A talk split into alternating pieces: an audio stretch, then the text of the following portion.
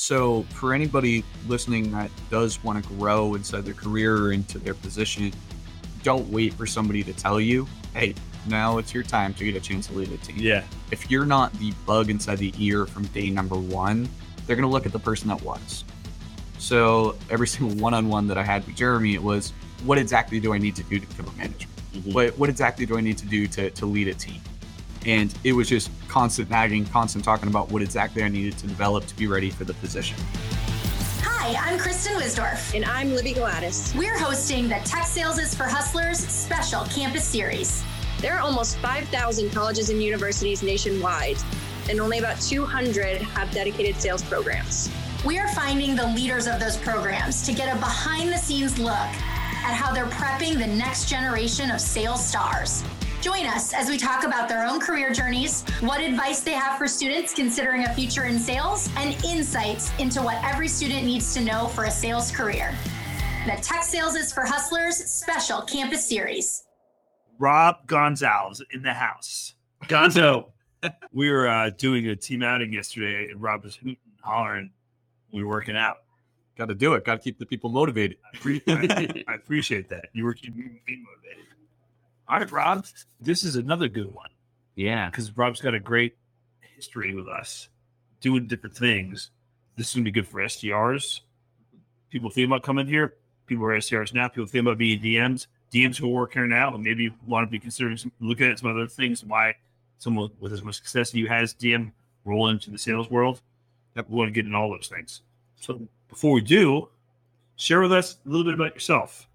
Backstory grew up in a small town, Lakeville, Massachusetts. Father, big into sales. Basically, whole family works for Verizon. Whole, whole family in sales. Whole fa- So, father's in sales, brothers in sales. Mother was a teacher, but grew up in such a small town. I had a dad that was a massive influence on me. So, might get deep right off the bat with you guys too. Growing up, extremely sick kid, in and out of hospitals pretty consistently. Had a few tumors, but to be honest, later on in life, recognized that's kind of a blessing. Got a chance to learn so much through experiences earlier on that I think set me on a path later on in life. How old were you? So first one that I got diagnosed with was around like nine, 10 years old. Mhm. Came out of the hospital from that one, hit 12 years old, got diagnosed with a second one. A couple of years worth of surgeries, follow-ups, but sets a level of dedication and kind of motivation that I think really has helped me outside my career. Yeah, I, you're.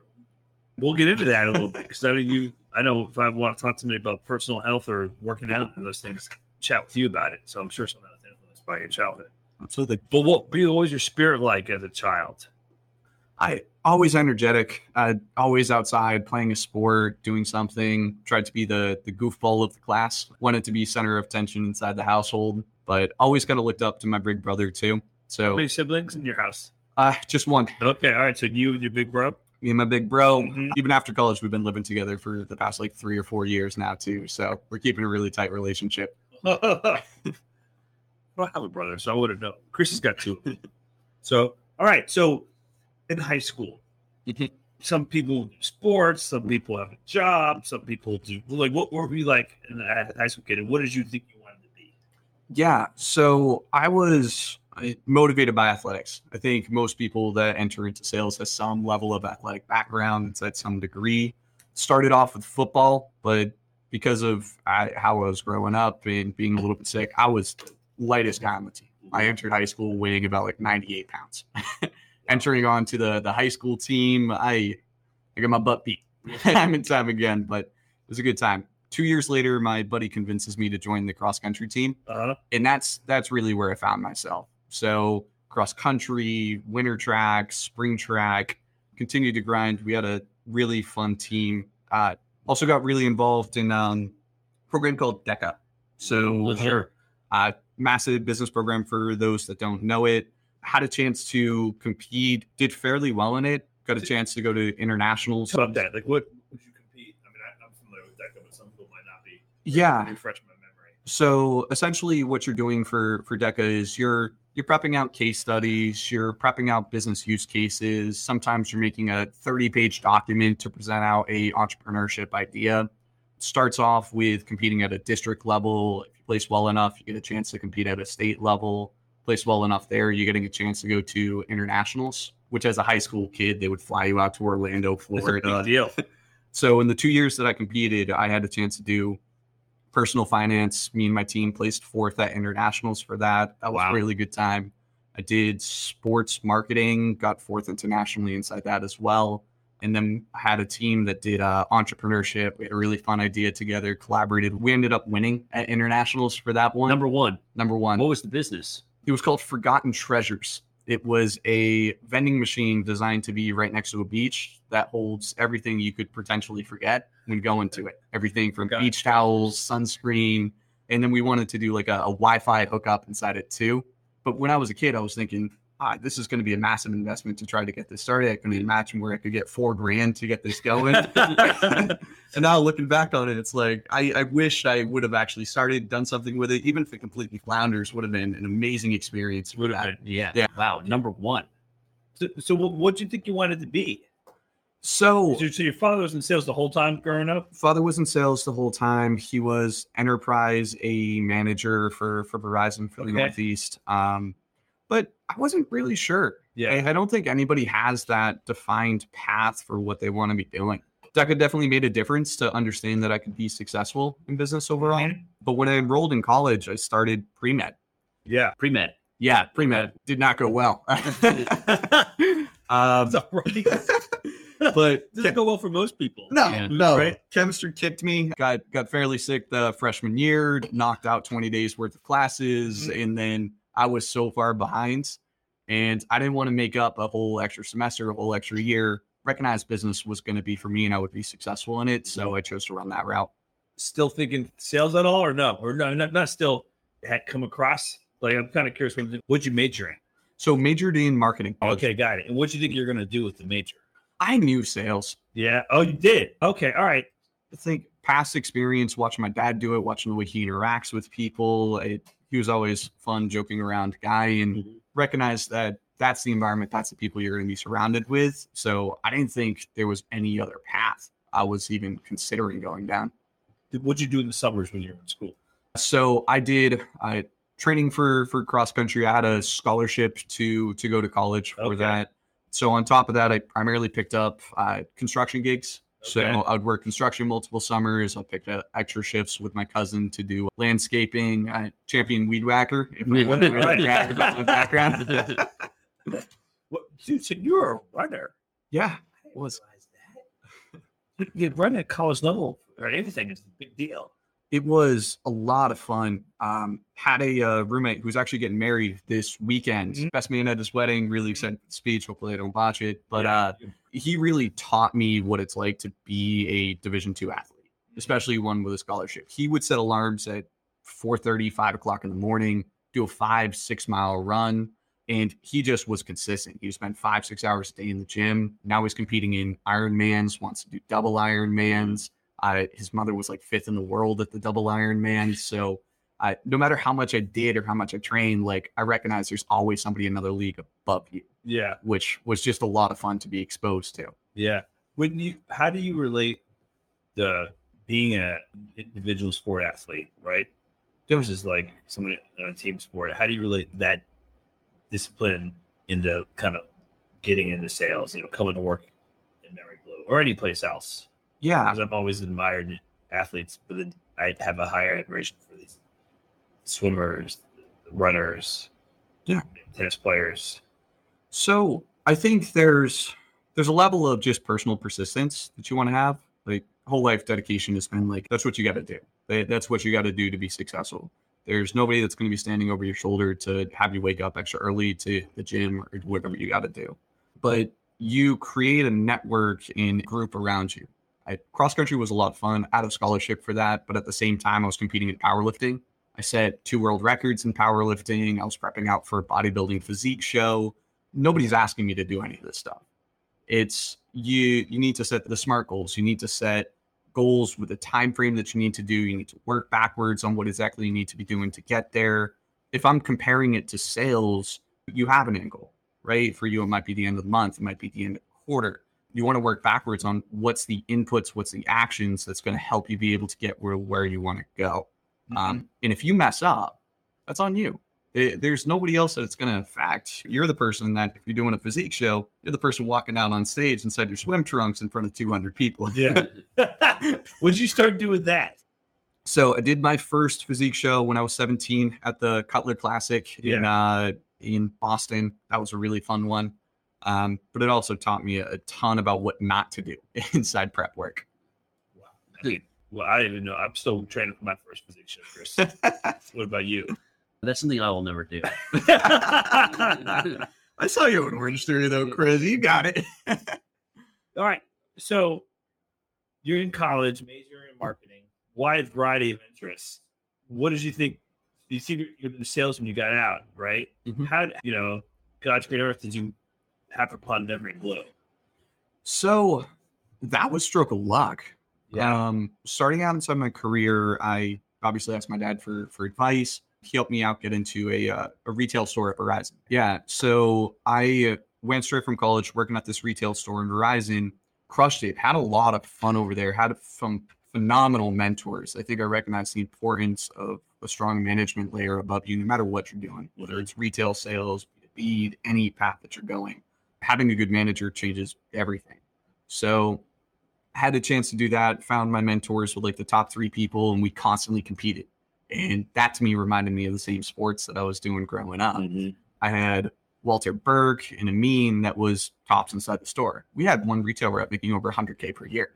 So to me, I was just under him. I was making like 80K per year working at a retail store, but hitting 190% of quota, 160% my second year. But no matter what, I always saw the next person in front of me. So I, I did that for a while. Uh, anybody with exposure to massive corporate environment understands it's different when you're trying to grow inside your career, trying to progress. Doesn't always matter on everything. It's just a lot of time to be able to do it. After two years, averaging like 175% of quota throughout that time, I never got an opportunity. So I'll just wait, continue to do it. I got burnt out. Like that after hustling day in and day out, doing well. I, for a moment, thought the sales wasn't going to be for me. Interesting. What was your brother? Well, he was in sales, right? Yeah. So he Was he was doing retail as well, or was he doing different something different? He started as a door greeter at Verizon, moved his way up to account executive. He's now chief of staff for Verizon. So he has grown from a door greeter to an amazing opportunity in his career. Is he doing? So he was a door greeter. That's retail, right? Yeah. And did, did he Did he Open continue- doors, retail sales. continue retail? Retail? Is he still in retail? Nope. Nope. So, how did he? So he ended up going more to enterprise. Yeah. So he moved over is. to, yep, uh, What- B2B sales. Did you think at all about trying to make that transition? tried. They didn't want to take a chance on a retail rep. So I don't know. I, I hit my wall there and just mentally was said, I'm done. Yeah. So put in my two weeks. And from there, I started to come up with a path one week into that two week notice. um, loved fitness, did all that stuff growing up, moved into personal training, found the best accredited program I could go to for it, went to it for four months. I dropped like everything I had inside my bank account at that point to learn as much as I could Mhm. um, blessing, blessing that I've learned everything that I did at that personal training, and then found the gym that was going to be hardest for me to do well in. That was powerlifting, bodybuilding, and I was like, where am I going to mess up the most? So I went for an all women's gym to to be a trainer at the gym over there because I recognized that was my biggest skill gap that I had to uh, had to overcome. Well, what was that? What did you have to overcome? So people come to a trainer because they they want to be the image of that trainer. That that tends to be a lot of why people will choose who they want to work for. Because I was bodybuilding background, because I was Yeah. powerlifting background, it doesn't typically fit in. Mhm. So I had to change my whole style. I, I think it taught me so much about leadership, and I know we're going to get later on into how I led my team over here. But Yeah. a lot of how I coach is the level of empathy that I had to learn inside that. Because it wasn't just rah rah, it was walk me through what Yeah. exactly are your goals, how are you trying to get there, how can I help you be able to get it. So I think that taught me so much of sales tactics. Year of doing that, making fifteen dollars an hour living in Boston, you can understand very fast why I left. yeah, yeah, yeah, yeah. So you got into personal training, self financed, mm-hmm. that like certs, I guess, and like the research and the knowledge. Then you went into, uh, you were a personal trainer at an all women's gym in the Yep. city. Yep. Okay. And how long did you do that? so I did that for one year. And what did you learn from that specifically? Like you give me a couple things, but like what are some of the more practical? That's very fascinating.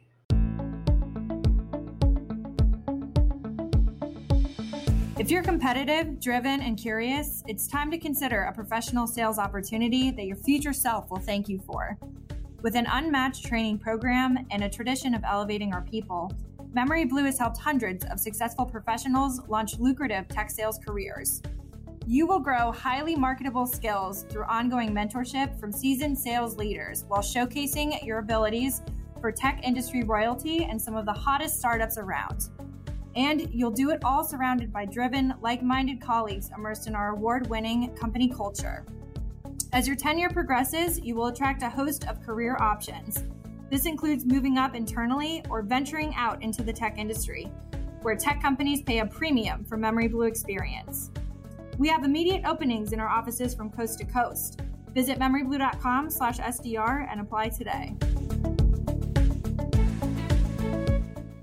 So it was a lot of fun. It was a ton of learning, not only about the, the body, how it moves, how to exactly coach to individuals, know two people that you're working with are going to be exactly the same. Yeah. Some of them have problems in specific areas. So you adjust out how you're personally training them, how you're working with them, how they're coaching them through movements. Again, you learn about everybody's personal lives because they use that as a chance to vent and talk about Of course. so you understand how to coach differently when somebody's having a tough day versus when somebody's having a really good day. How are you going to adjust to that? Mm. How do you work backwards from somebody else's goals? Because I was really used to working backwards from my own. hmm So that was on the practical side when I was working with people. The other side was how do you get clients? So at this gym, we were self generating our own leads. So I got really creative with it and I had a lot of fun. I, during Halloween, I dressed up as the devil when I came in and I made a spin wheel that just says the devil's deal, where you Yeah. spin it, you could either win sunglasses or you could win a free personal training session. No. But one of the things was like, you got to do a plank for a minute. Oh, yeah, yeah, yeah. So I constantly was hosting tables, workshops, um, talking to people inside the the gym, coaching them, guiding them through movements. When I talk to to the old SDRs on on my team, it's a little bit less nerve wracking to talk with somebody on the phone that might hang up in a minute than interrupt somebody mid workout. Yeah, sure. So I think when I was starting as an SDR, that just seemed like such an easier transition Mhm. in comparison to I, nobody wants to mess with you when you're at the gym. Yeah, yes.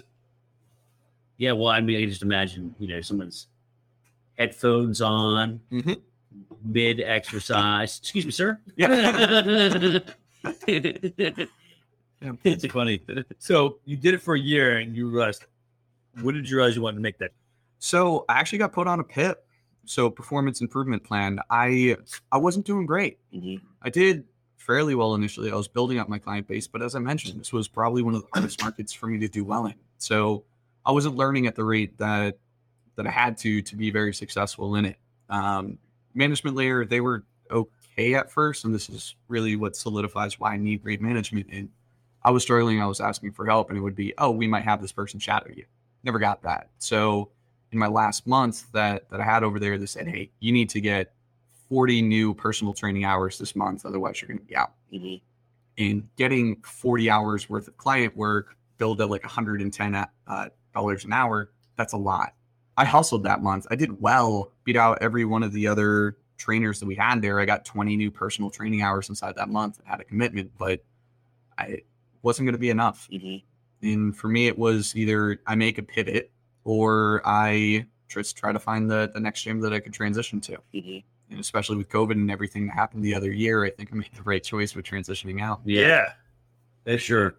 When did you decide, okay, I'm not making, I'm not going to another gym?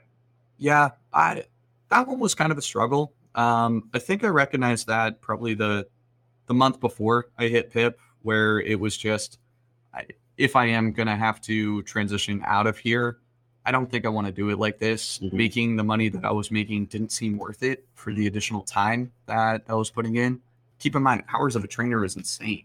I was Yeah. up at 4:30 inside the morning, so I could open up the gym at 5 a.m Mhm. so I could clean up the equipment before people got it. Working night shifts on Saturday until 10 o'clock and then having to wake up Sunday morning right away. I lost my entire social life at the same time. Mm.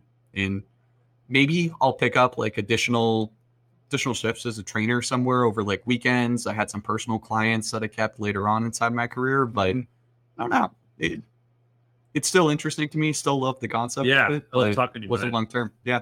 So how did you find us? Shotgun applied on Indeed to a bunch of different jobs that I saw that was available. Uh, well, before we, so did you? Yeah. Was there any thought when you, you made the decision to leave the personal training world?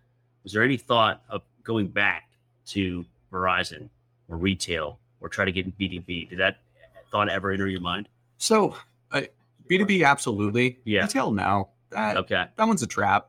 Uh, it's it's a great career for a lot of people that get into it. Apologize, I'm not phrasing there, but it's something where it's really hard to break out of once you've entered into I it. see. Kind of get typecast. Yeah, I got so many friends that stuck with that channel. That's that's what they're continuously Yeah. doing, and it's so hard for somebody to trust a. I, I mean, imagine you have a person applying for a B two B sales role for your team that's only had experience selling cell phones inside a retail channel. Yep. You don't trust it because they don't know lead generation. They don't understand everything. I recognize there's a skill gap I was missing. Just wasn't sure what it was. I see. So you go out onto Indeed and just carpet bomb.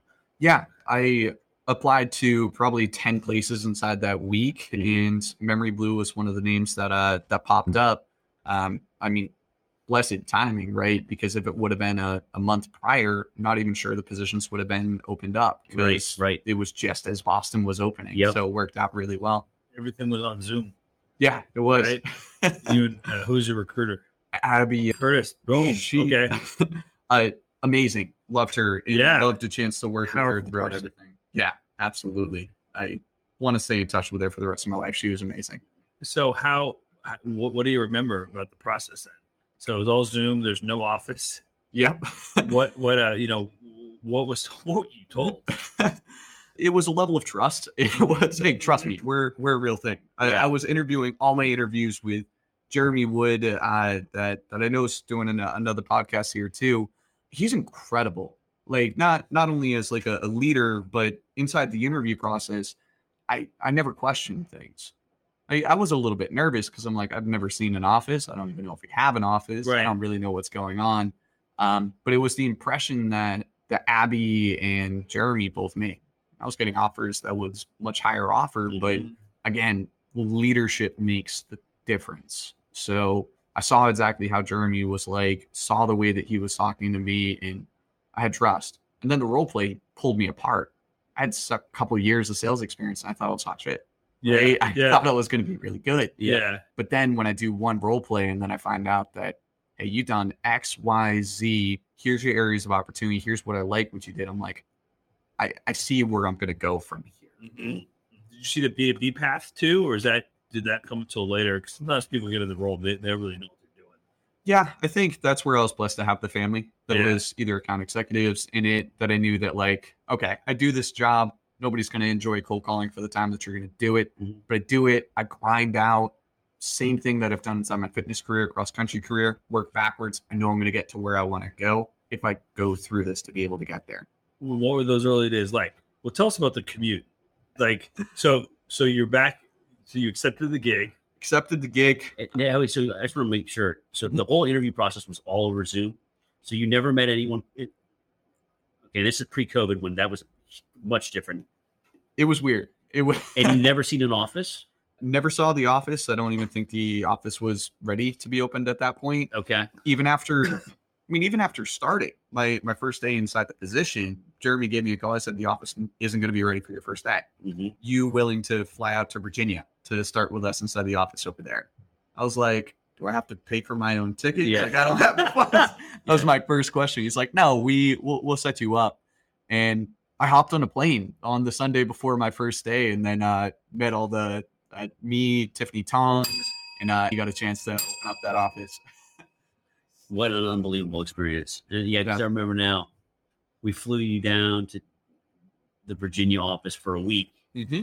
so that the Boston office could get finalized, and then that next Monday, you guys opened it up. Yeah, and you guys don't realize how much of a blessing that truly was. As a brand new person to to be able to step in there, we wouldn't have been able to learn from anybody that's had more experience than us, right? It would have been a lot more challenging to try to reach out to mentors if you never met them before. But like Eli Kaplan, amazing. Uh, Brenda Gandon, that's how you pronounce the last name. Caroline Sullivan, Yeah. James Manning, also. Uh, they were all people, and also Joe Trapasso, but phones. yeah, all of Jeremy's old team, I constantly would be reaching out to for advice, continuing on, especially where Brenda and Caroline were both on the same client that I was on. Ah, Had I not had a chance to go over there, I would not have seen the success that I would have had. Finding good mentors, finding a good team around you really helps you solidify who you're going to be as a salesperson. wow. What client were you on? So I was on two. I was on TalkPoint, which was amazing experience, um, and then I was on a company called Empow, which was a brand new SIEM that was entering into the market. Um, weren't big enough to get on Gartner's Magic Quadrant. They had a great product. Uh, We're building everything from the ground up. They had no SDR program. We had to come up with email scripting, phone messaging. We had to communicate that with the client to what exactly was happening. Um, when I got promoted, I had a chance to run with the Empow campaign under me for a couple of years worth of time. That was a lot of fun. They eventually got acquired by, uh, I think the company Cybereason that they got acquired by, Yeah. but even the account executive on that campaign, I'll, I'll ping him with a message every once in a while. That's great. That's great. Yeah. So we'll, we'll cover a lot of that in, in a few minutes. But uh, Mark brought this up, and, and I, I definitely want the listeners to vouch your commute. Mhm. And because in order to do that, you know, how bad do you want it? And it, it, you showed every day how bad you wanted it by by just getting to work. Yep. So talk a little bit about about the commute. Yeah. I'll put my pen down for this. this is um, so for anybody that's a new SDR that's used to the remote culture, that was not a thing. there, there was no option to be working from home. You had to come into the office every single day.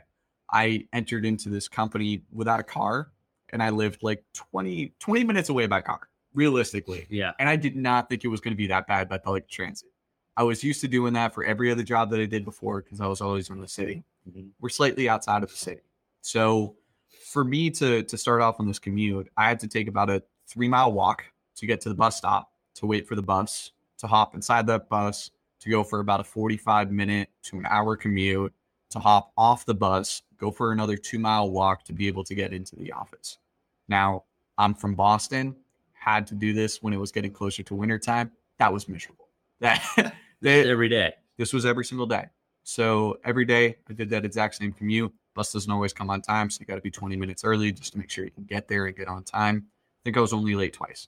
Um, but I was late twice because I hopped on the wrong bus and it dropped me off in a completely different spot.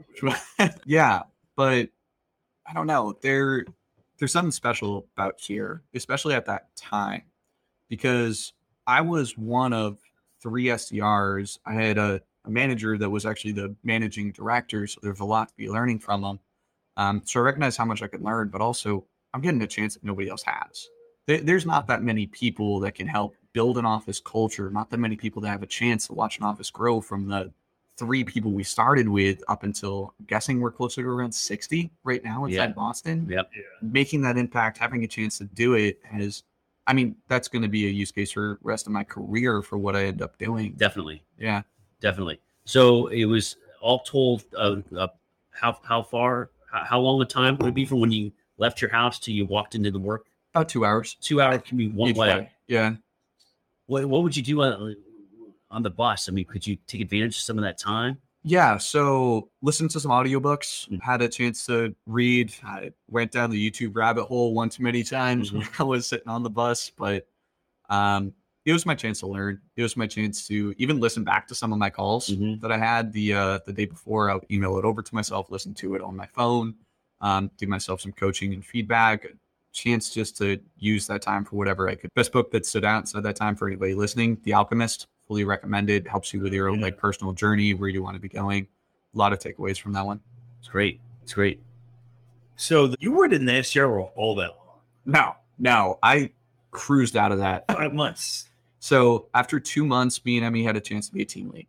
Two months in, Wow. we were team lead of a team of seven. Well, hold on. Hold on. Sorry. I, this is me jumping the gates. Yeah.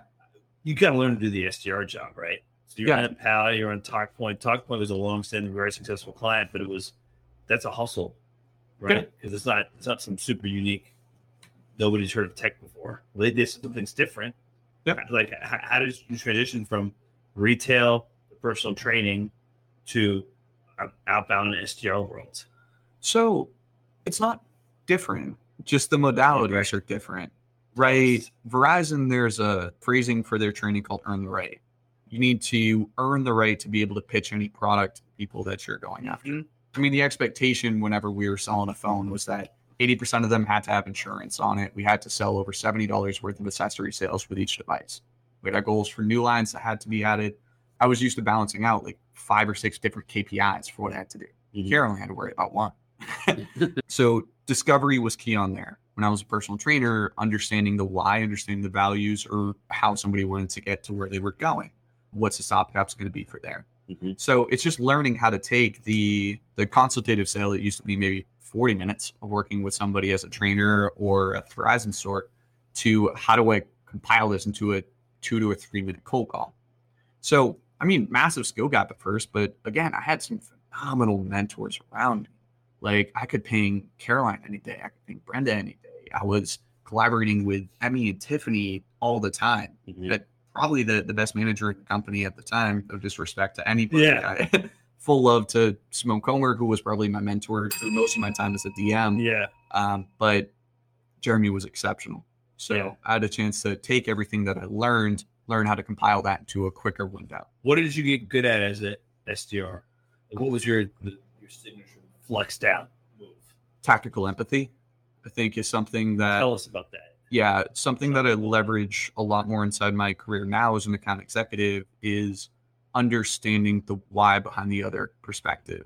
So if I was putting myself inside the shoes of this uh, VP of investor relations that I'm reaching out to, what's going to personally be most important to me? What could potentially be my concerns with a upcoming event? Now, Yeah. TalkPoint was a event management tool with video and webcasting. So number one, it's on my head. What if something goes wrong? Mhm. So, question I would ask inside some of my calls would be, well, what's the process if something does go wrong inside the current situation that you're using? Get somebody to think about a slightly different perspective. Again, you want to put yourself in the shoes of the person that you're selling to. When you're able to do that, you're going to have a much better understanding to why you're asking the questions that you are. So I think the tactical empathy really helped out, and then customized close based on their situation. Since you mentioned you're potentially having problems inside these specific areas, this is exactly why I'm reaching out to be able to help you out with your issues. Yeah. All right. Everything- Tactical breaking, it, empathy. breaking it down. He didn't even blink. No, You didn't even have to think about that. no. he's, he's waiting all morning for you to ask. me. Right.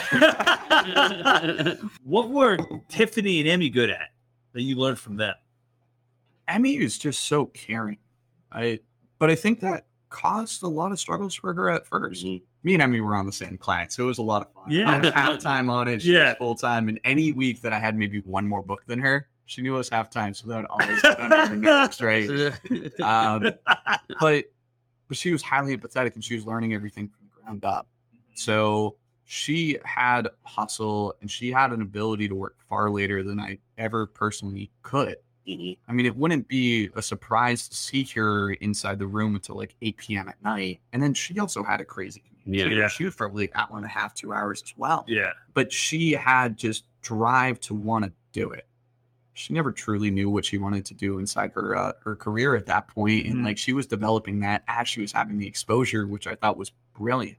I had my experience before, but watching somebody else have to learn everything from the ground up was an amazing experience. Tiffany was interesting. Like I, I loved working with her. It was great experience. I think the the biggest thing that stands out to me about her is one time I think it was her second or third booked meeting. She was talking to somebody on the phone. On the fly, heard a transition over to speaking Mandarin.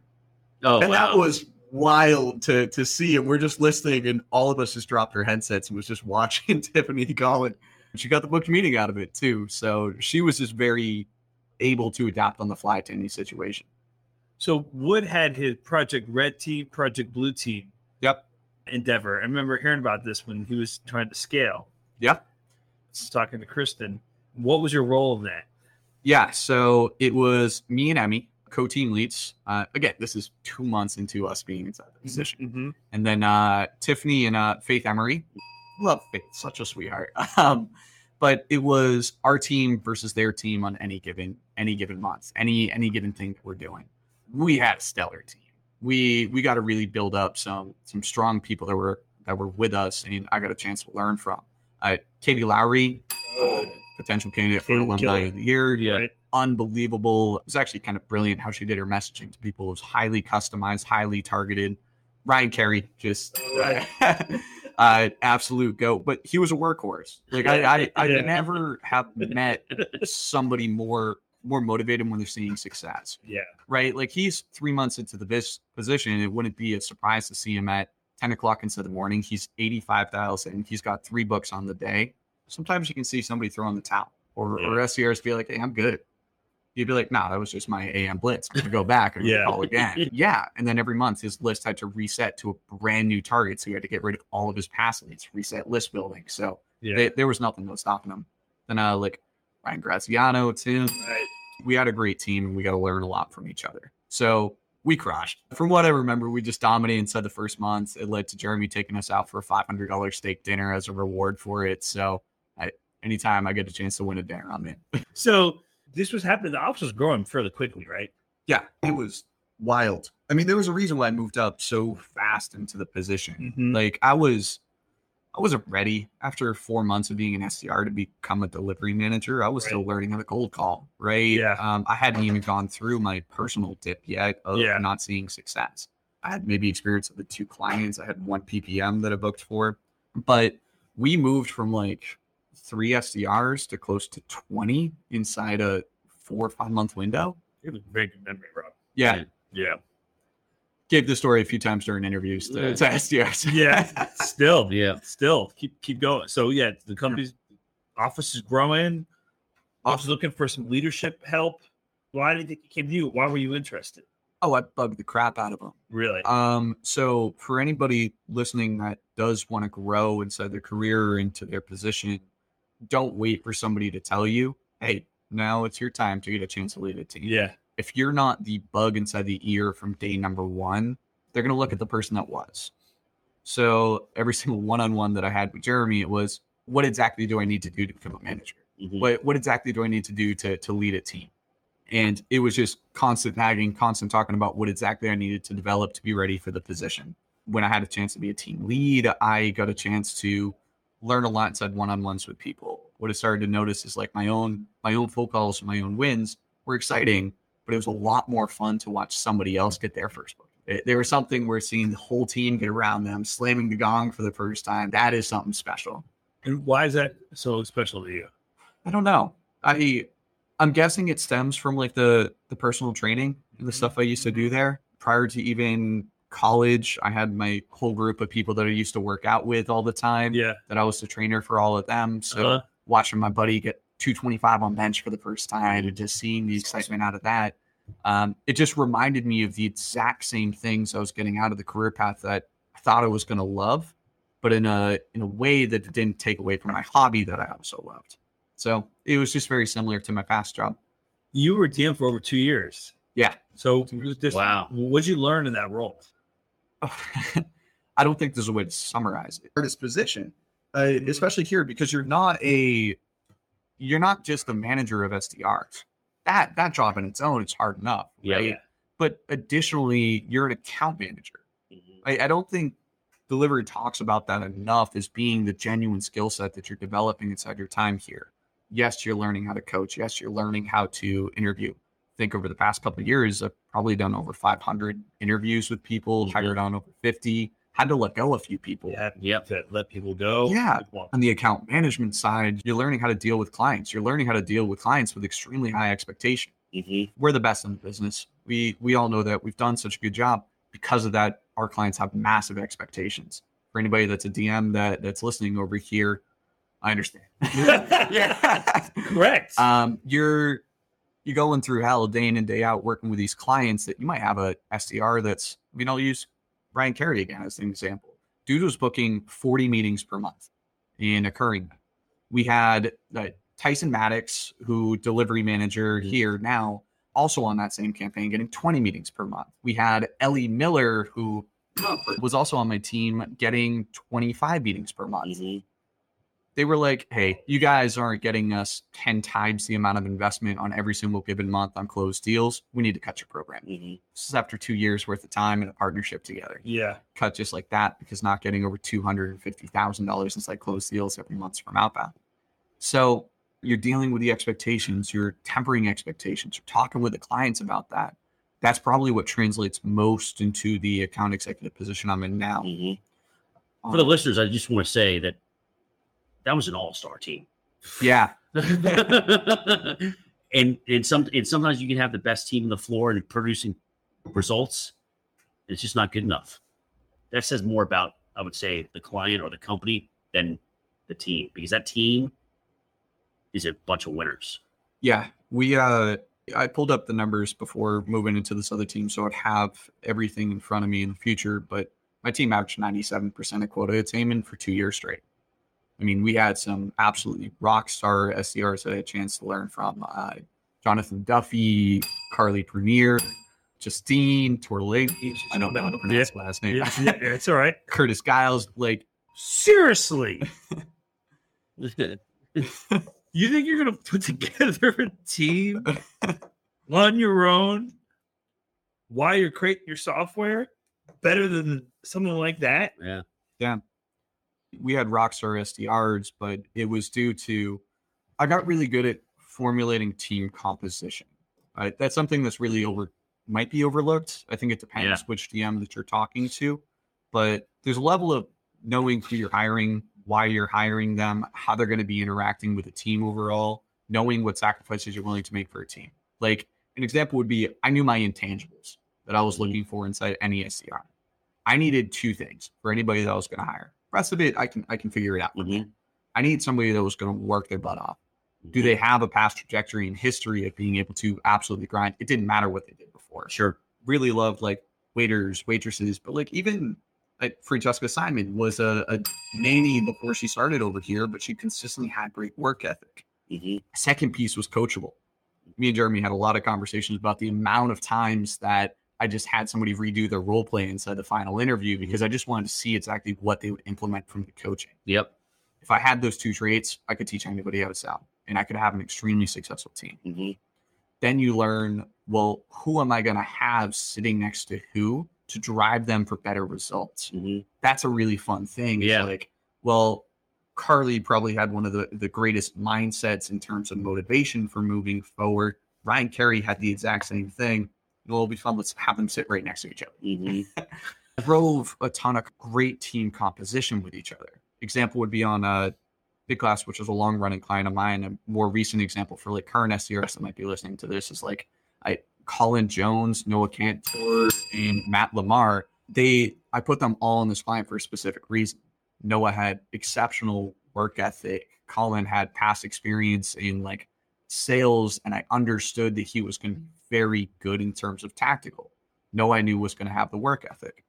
Matt was learning and he was very green. Mhm. But put him alongside two people that's going to be work ethic, somebody that's going to be more technical. You're going to drive the best out of each one. Mhm. So I don't know. I thought team composition was a massive part about what makes a team successful inside the time. He's like a, a professor, right? Because you kind of have your terms, tactical empathy, Team your composition. team composition. So you didn't stray too far from maybe organic chemistry scared you off, but you're like a little medical diagnostic professional in terms of putting together these teams. Well, you learn from experience and you keep yourself open to what other people do. I I would never truly tell an SDR what to do. Mhm. I would always say if I was inside your situation, here's exactly how I would go about it. Because I don't know everything. I, Right. I've had experience managing 20 different client campaigns, 50 different SDRs, but I would learn something new from somebody on their first week. If They tried out something inside a mildly different way than what I had before. Mhm. I don't want to limit somebody's creative freedom to be able to do that. So I had a chance to learn through every single person that was on my team. And that was an absolute blessing to get a chance to do that because you're not an expert yet if you're a DM for six months. I mean, I've had your experience before, but learn from everybody that's on your team and it's going to create a better manager out of you in one year's worth of time. So you're doing this role, helping build an office. I want to get upset the other offices, but like an office I was very proud of. Oh, best office in the company. I was about to say. I wouldn't say it's the best office. in the company. It just, you know, my family, my parents always catch it with that, but possibly potentially my favorite office in the company. But when you were looking for um, for what you wanted to do, kind of where you wanted to go with things, what was on your mind too? So short stint as an SDR. So I mean, for you, I think it's great you had this experience before, Yeah. Yeah. right? Oh yeah. And I always talk about how with people who are career, career switchers or transitioners, like the experience you had before is going to help you even more when you get out of the SDR. What you prove you can do the SDR role, that other perspective is going to kind of help you with things. But you spent time, quality time Yep. in a DM gig, learning from Wood, mm-hmm. right? What what did you think you wanted to do after that? Why? Because Yeah. because we've got 50 DMs at the company now who we, we want them to continue to grow in delivery. And you learned so much in that job over two years, and maybe potential open an office, maybe not, maybe take over an office, maybe an MD in an office, or Yeah. join the sales team. And mm-hmm. right, I want to talk about your transition being a DM and why you decided to kind of go into sales, so on and so forth. So this is a question I tend to get a lot whenever I'm doing one-on-ones with people. Mhm. And for anybody listening that wants to have one of those, we're talking about career path trajectory. I'm always open to helping out. Always willing to have a conversation. Just this, ping me, send me an email, send me a LinkedIn message. All that's open. But I think for for the first probably year and a half, I was a delivery manager. The only path ahead of me, or the only thing that I saw was it's it's managing director or or I need to lead Memory Blue. I need to figure out what I need to be doing from here. Um, I hear that a lot, even when I'm talking to current delivery managers that's figuring out like what they want to be doing next. I got rocked by one client, and that one got me extremely frustrated. Like drop. So uh, it was a situation where things weren't going well with the client at all. I would take like one day of PTO. Um, I didn't respond to to an email. I got a six page note the day back that got sent over to our head of delivery. Mm. It it was something that that wasn't fruitful. The conversations that he was having with the SDR wasn't going to be helpful for him. He was trying to take on fully coaching the SDR. I was losing control of that specific one on my team. Um, SDR Garrett Mack, amazing guy, ton of ton of work ethic. Um, led even to the point where we had to sit down and you were like, Rob, what the what the heck are you doing? Like I've Mhm. never seen something like this from you. And I I wanted to be back in control a little bit Mm-hmm. because that that hit me and then i recognized that if i'm going to be a managing director this is the situation i'm going to deal with more often than not. It's going to be the challenging ones. It's going to be less about the the individual coaching. It's going to be less about everything which recognizing now that's only part way true like you're dealing with a lot of that but there's a lot of individual coaching and helping. So for me that was really the the final straw to me wanting to transition out of it i think i walked into jeremy's office fairly soon after that saying i'm done I'm, I'm ready to be leaving Memory Blue. How can I get started up with the Rising Stars program? He said, take a couple of days, think about what you want to be doing. Let's revisit this conversation. I'm going to bring Kristen in. Kristen's amazing. Uh, truly, truly nothing but love for how much she taught me throughout my time here. Um, but she walked me through the what exactly are you looking for? What are your goals? How do you want to get there? Where where do you want to see yourself going? which I wish I used a lot more of those tactics on some of my past SDRs I had. But I started to really think about my career path and where I wanted to be going. Similar to fitness, similar to cross country. What's my end goal? How am I going to work backwards to get where I want to go? Well, the more I thought about it, the more I'm like, VP of sales, Mm-hmm. uh, chief revenue officer. Find find a way to to lead an entire organization. I want to learn how to do that then the more I'm thinking about it is if I'm going to be trying to get into a, a VP sales position, how the heck can I do that if I've never personally closed a deal? Mhm. I might have been one of the one of the top managers at the time. I was great at account management. I was great at the SDR work. There was a massive skill gap. So it sparked up conversations about joining the AE team and about potentially wanting to try to lead an AE team for us over here. Mhm. So I I reached out I had conversations. I had these conversations for for months before my actual transition onto the team, and I'm so glad that I did Mhm. um, because I felt like I stopped learning. I'm like a year and a half into the position, transitioning into the AE team here, they care about coaching and feedback in the same way we do for the SDRs, Mhm. which I'm recognizing other companies that don't get anything like that. Mhm. It was a massive pay cut to transition from one team to the other initially because Right. I was top inside my class on one. I'm entering into the beginner. I got to learn again. But to me, that never mattered. It's all about what am I learning? How's it going to set me up for the future and future growth? Mhm. Had a chance to hop into the scene and just get rocked. getting rocked on the phones, getting rocked on deal cycles, trying to figure out how do you take something from intro phone call to DocuSign close. It was like entirely different perspective shift. So for me, it was more working backwards on where I want to go and then taking this as an opportunity to truly learn, hone the craft, talk with people that know me, that know my experience, that can help teach me to to get to that next level. And for anybody that does do the transition from DM to account executive, and your goal is to grow outside of the company, the experience is invaluable because you already know the product so well that that translates instantly into how you're selling. You already understand account management, you understand the problems. So it's going to be better for you to be able to learn how to sell this product that you've had exposure to at first, get the coaching, get the guidance, be able to grow alongside from there. So it's not just a linear path of DM to managing director. You can make your own path. Mhm. You can communicate it. And how have you? How's the team supported you with that? Was it the same kind of process when you're just you and Tiffany and Emmy and Wood learning to sell? Did you go about it the same way? It's learned differently.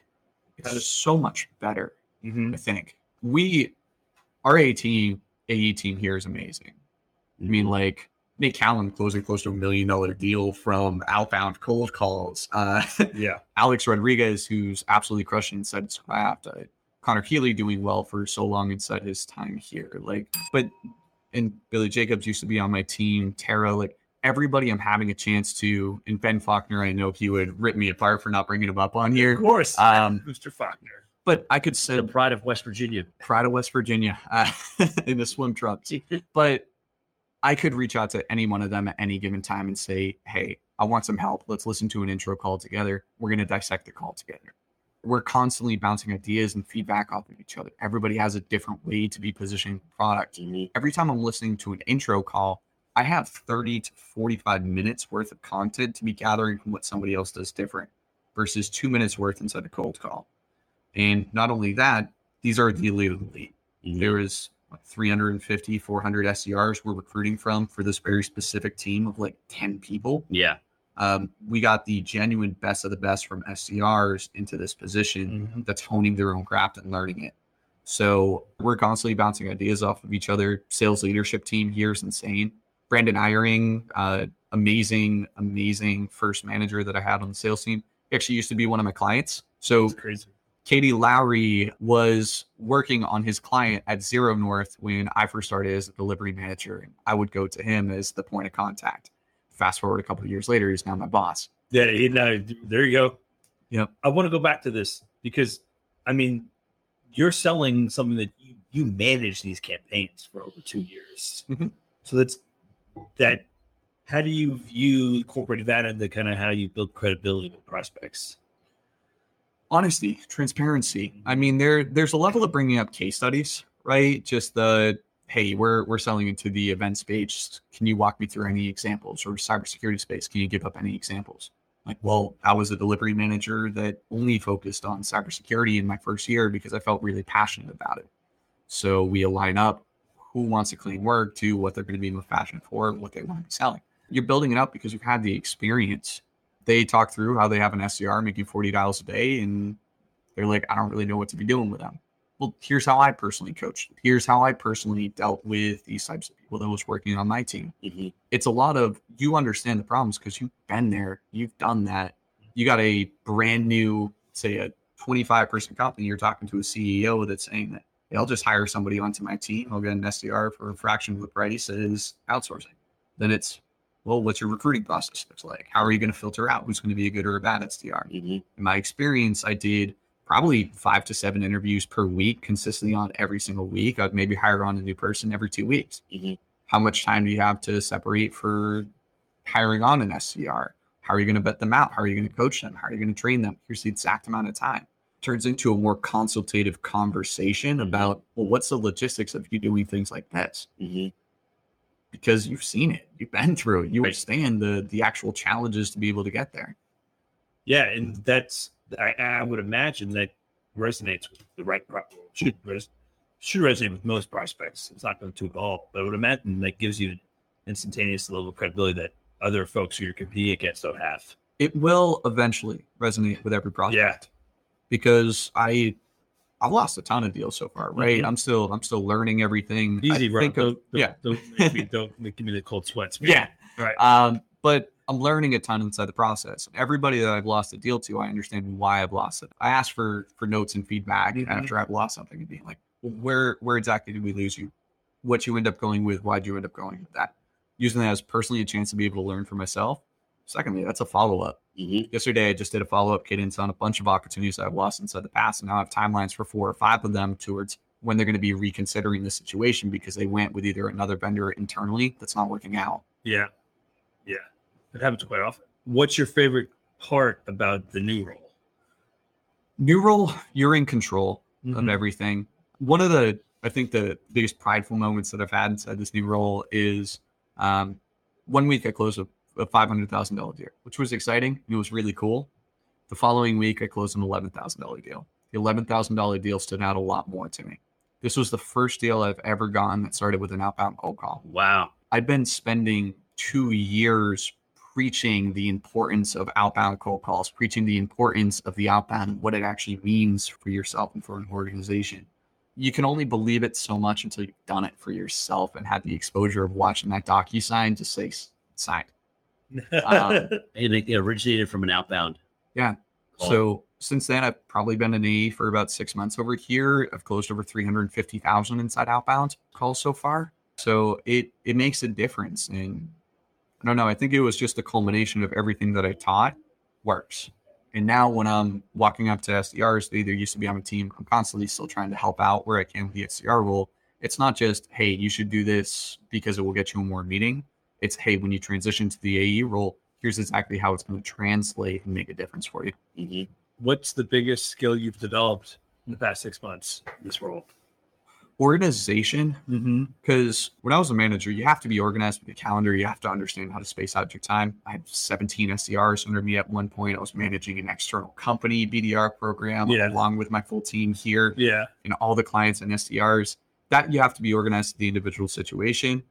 Here, you might have 25, 30 different deals that you're having touch points at different times with. So, understanding when to follow up, what's an appropriate follow up, what's the importance of taking a good notes inside the initial call. Mhm. So, you know, two months later when they said to follow up, you know what to be doing because you're Right. going to forget after the next week when you've had five or six more calls.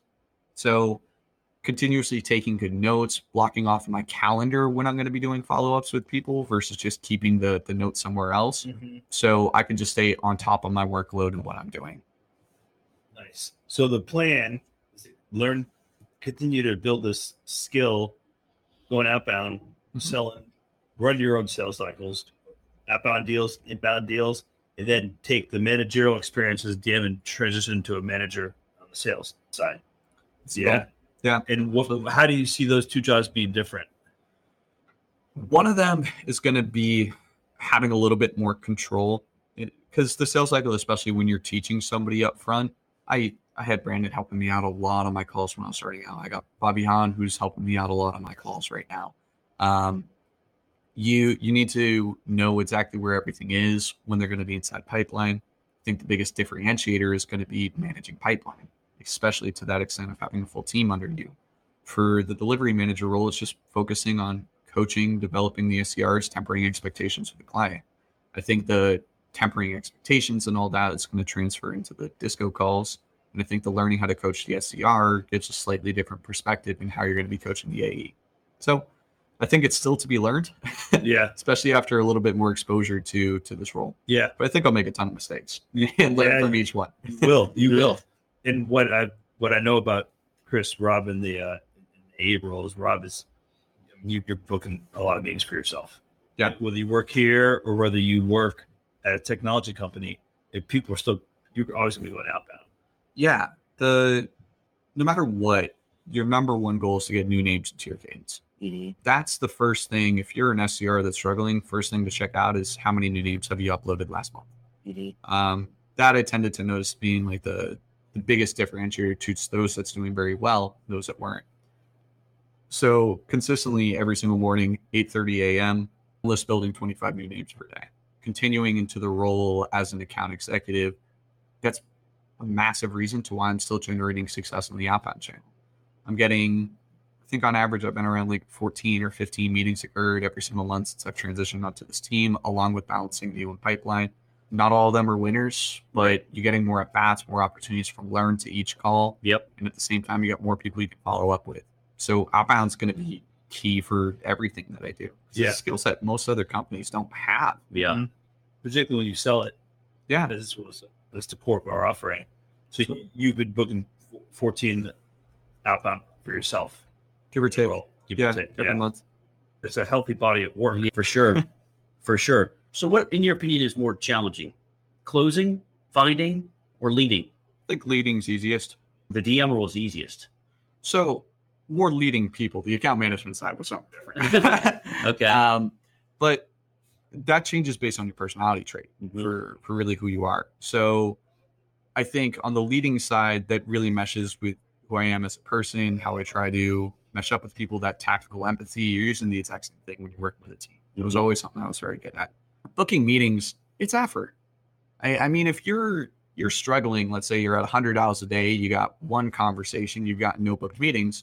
How do you fix that? Mhm. You dial more, right? You're, you're eventually going to get somebody. You can test out different tactics. You're going to be able to get more, no matter what. That's fully inside your control. Closing's a bit more challenging inside the sense that it's less inside your control, right? When it's going to be up to another person to finally do that DocuSign, you've been inside control of the sales process. You're helping somebody out all the way through it. But at the end of the day, they need to be the one to sign that paper. You can't make that up by doing an extra 10 dials inside a day. Mm-hmm. So I think for me, closing's been definitely the, the most challenging out of the bunch. That being said, DM was a mildly more challenging role just because there was a lot of moving parts to consider while you were doing it. Or leading in account management simultaneously. Yep, your calendar is every half an hour needs to have a purpose. Mm-hmm. And if it doesn't, you want to make sure that it does. that You're doing something better for your team. Right. Because if you're not using that, if you're just using that time for yourself, you're taking away from the person that trusted you with their career when they were first getting started out. You have a responsibility to everybody that you hire to coach them inside the way that you want to be coached. Exactly. Well, it's great. Very Ron- good. Lots Ron- of wisdom today. Yeah. Rob, we're Chris and I are fortunate that we, Jeremy worked here. We're fortunate that Jeremy and Curtis and anyone else involved in their interview process got you to work here, right? Yeah. If your body, if we could get everybody at Memory Blue to have a body of work like yours, we'd be just fine. So that's what we're working towards. And I'm thankful that you're helping the market understand how to do these campaigns the right way for actually doing it. So I think that that's your best value to add to the sales cycle. So I'm happy to see you do that. Glad to be a part of it. Yeah, I'm looking forward Yeah. to helping get, get where you want to go. Let's do it. I'm excited about the future for sure. Sky's the limit. Yeah, absolutely. Kind of a additional mark is nobody hesitate to reach out if you need help. Like genuinely, I have always been there for other people, always will be. So if you've been struggling on a campaign for a while, if you've been debating what you want to be doing next inside your career, send me a message on LinkedIn. We'll we'll coordinate some time to to talk through. Very good. I encourage listeners to do just that. Thanks a lot, Rob. Appreciate it, y'all. Yeah. Thanks, So Rob. fun. Awesome. Thanks.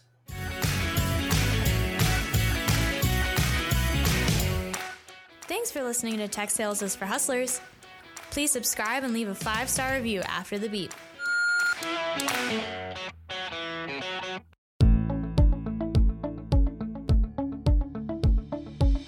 Memory Blue alumni, are you looking for your next top performing SDR with the competitive drive, hustle mentality, and passion for sales that you can bank on? The Rising Stars program connects accomplished Memory Blue SDRs with alumni looking to expand their teams. Rising Stars have completed their SDR journey with us and are chomping at the bit to land a new and exciting high tech sales opportunity. They've been professionally trained, coached, and mentored, thriving in the very environment where you launched your career. Alumni like you hire Memory Blue Rising Stars because they can rest easy, knowing they're hiring the best in the business. Learn how you can access this unique pool of sales talent by heading to memoryblue.com slash alumni.